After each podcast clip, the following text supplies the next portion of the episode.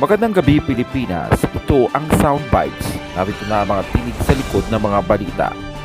Mayor ng Buwak Marinduque umapila ng mga antigen test kits at oxygen tanks dahil sa dumaraming kaso ng COVID-19.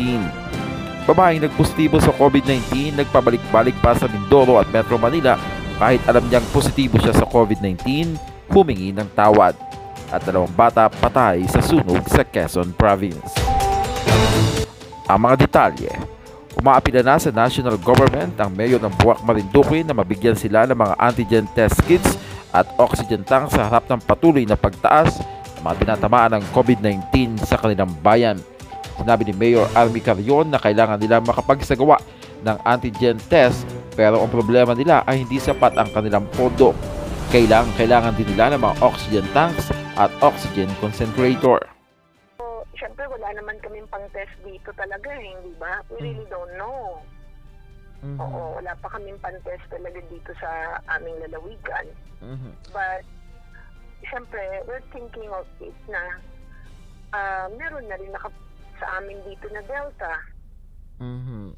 Opo. That's why, medyo talagang nakakabahala po kung meron po talagang ah, makakapag-donate dito sa aming pamalang bayan ng Buwak, ay nangangailangan po kami ng antigen kit at saka oxygen tank at saka oxygen po concentrator.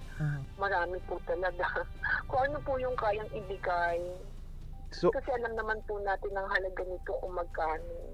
Ah,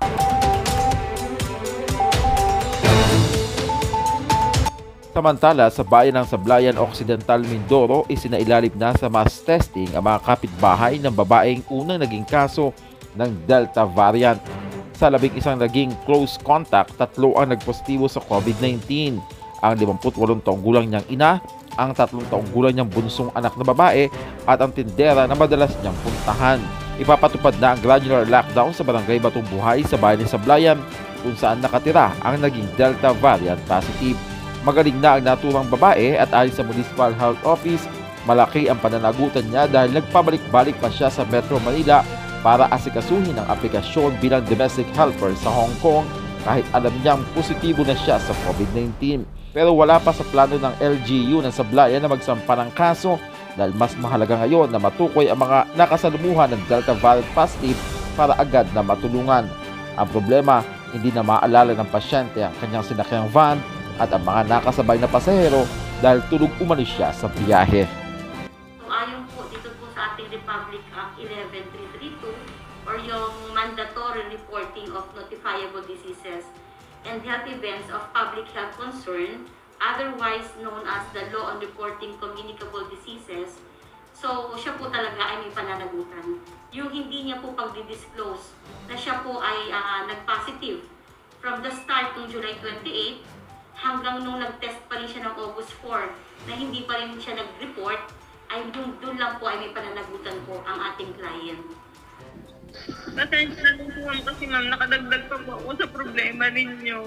So yung mga ano po na nakasabay ko po nung umuwi po ako, pasensya na po.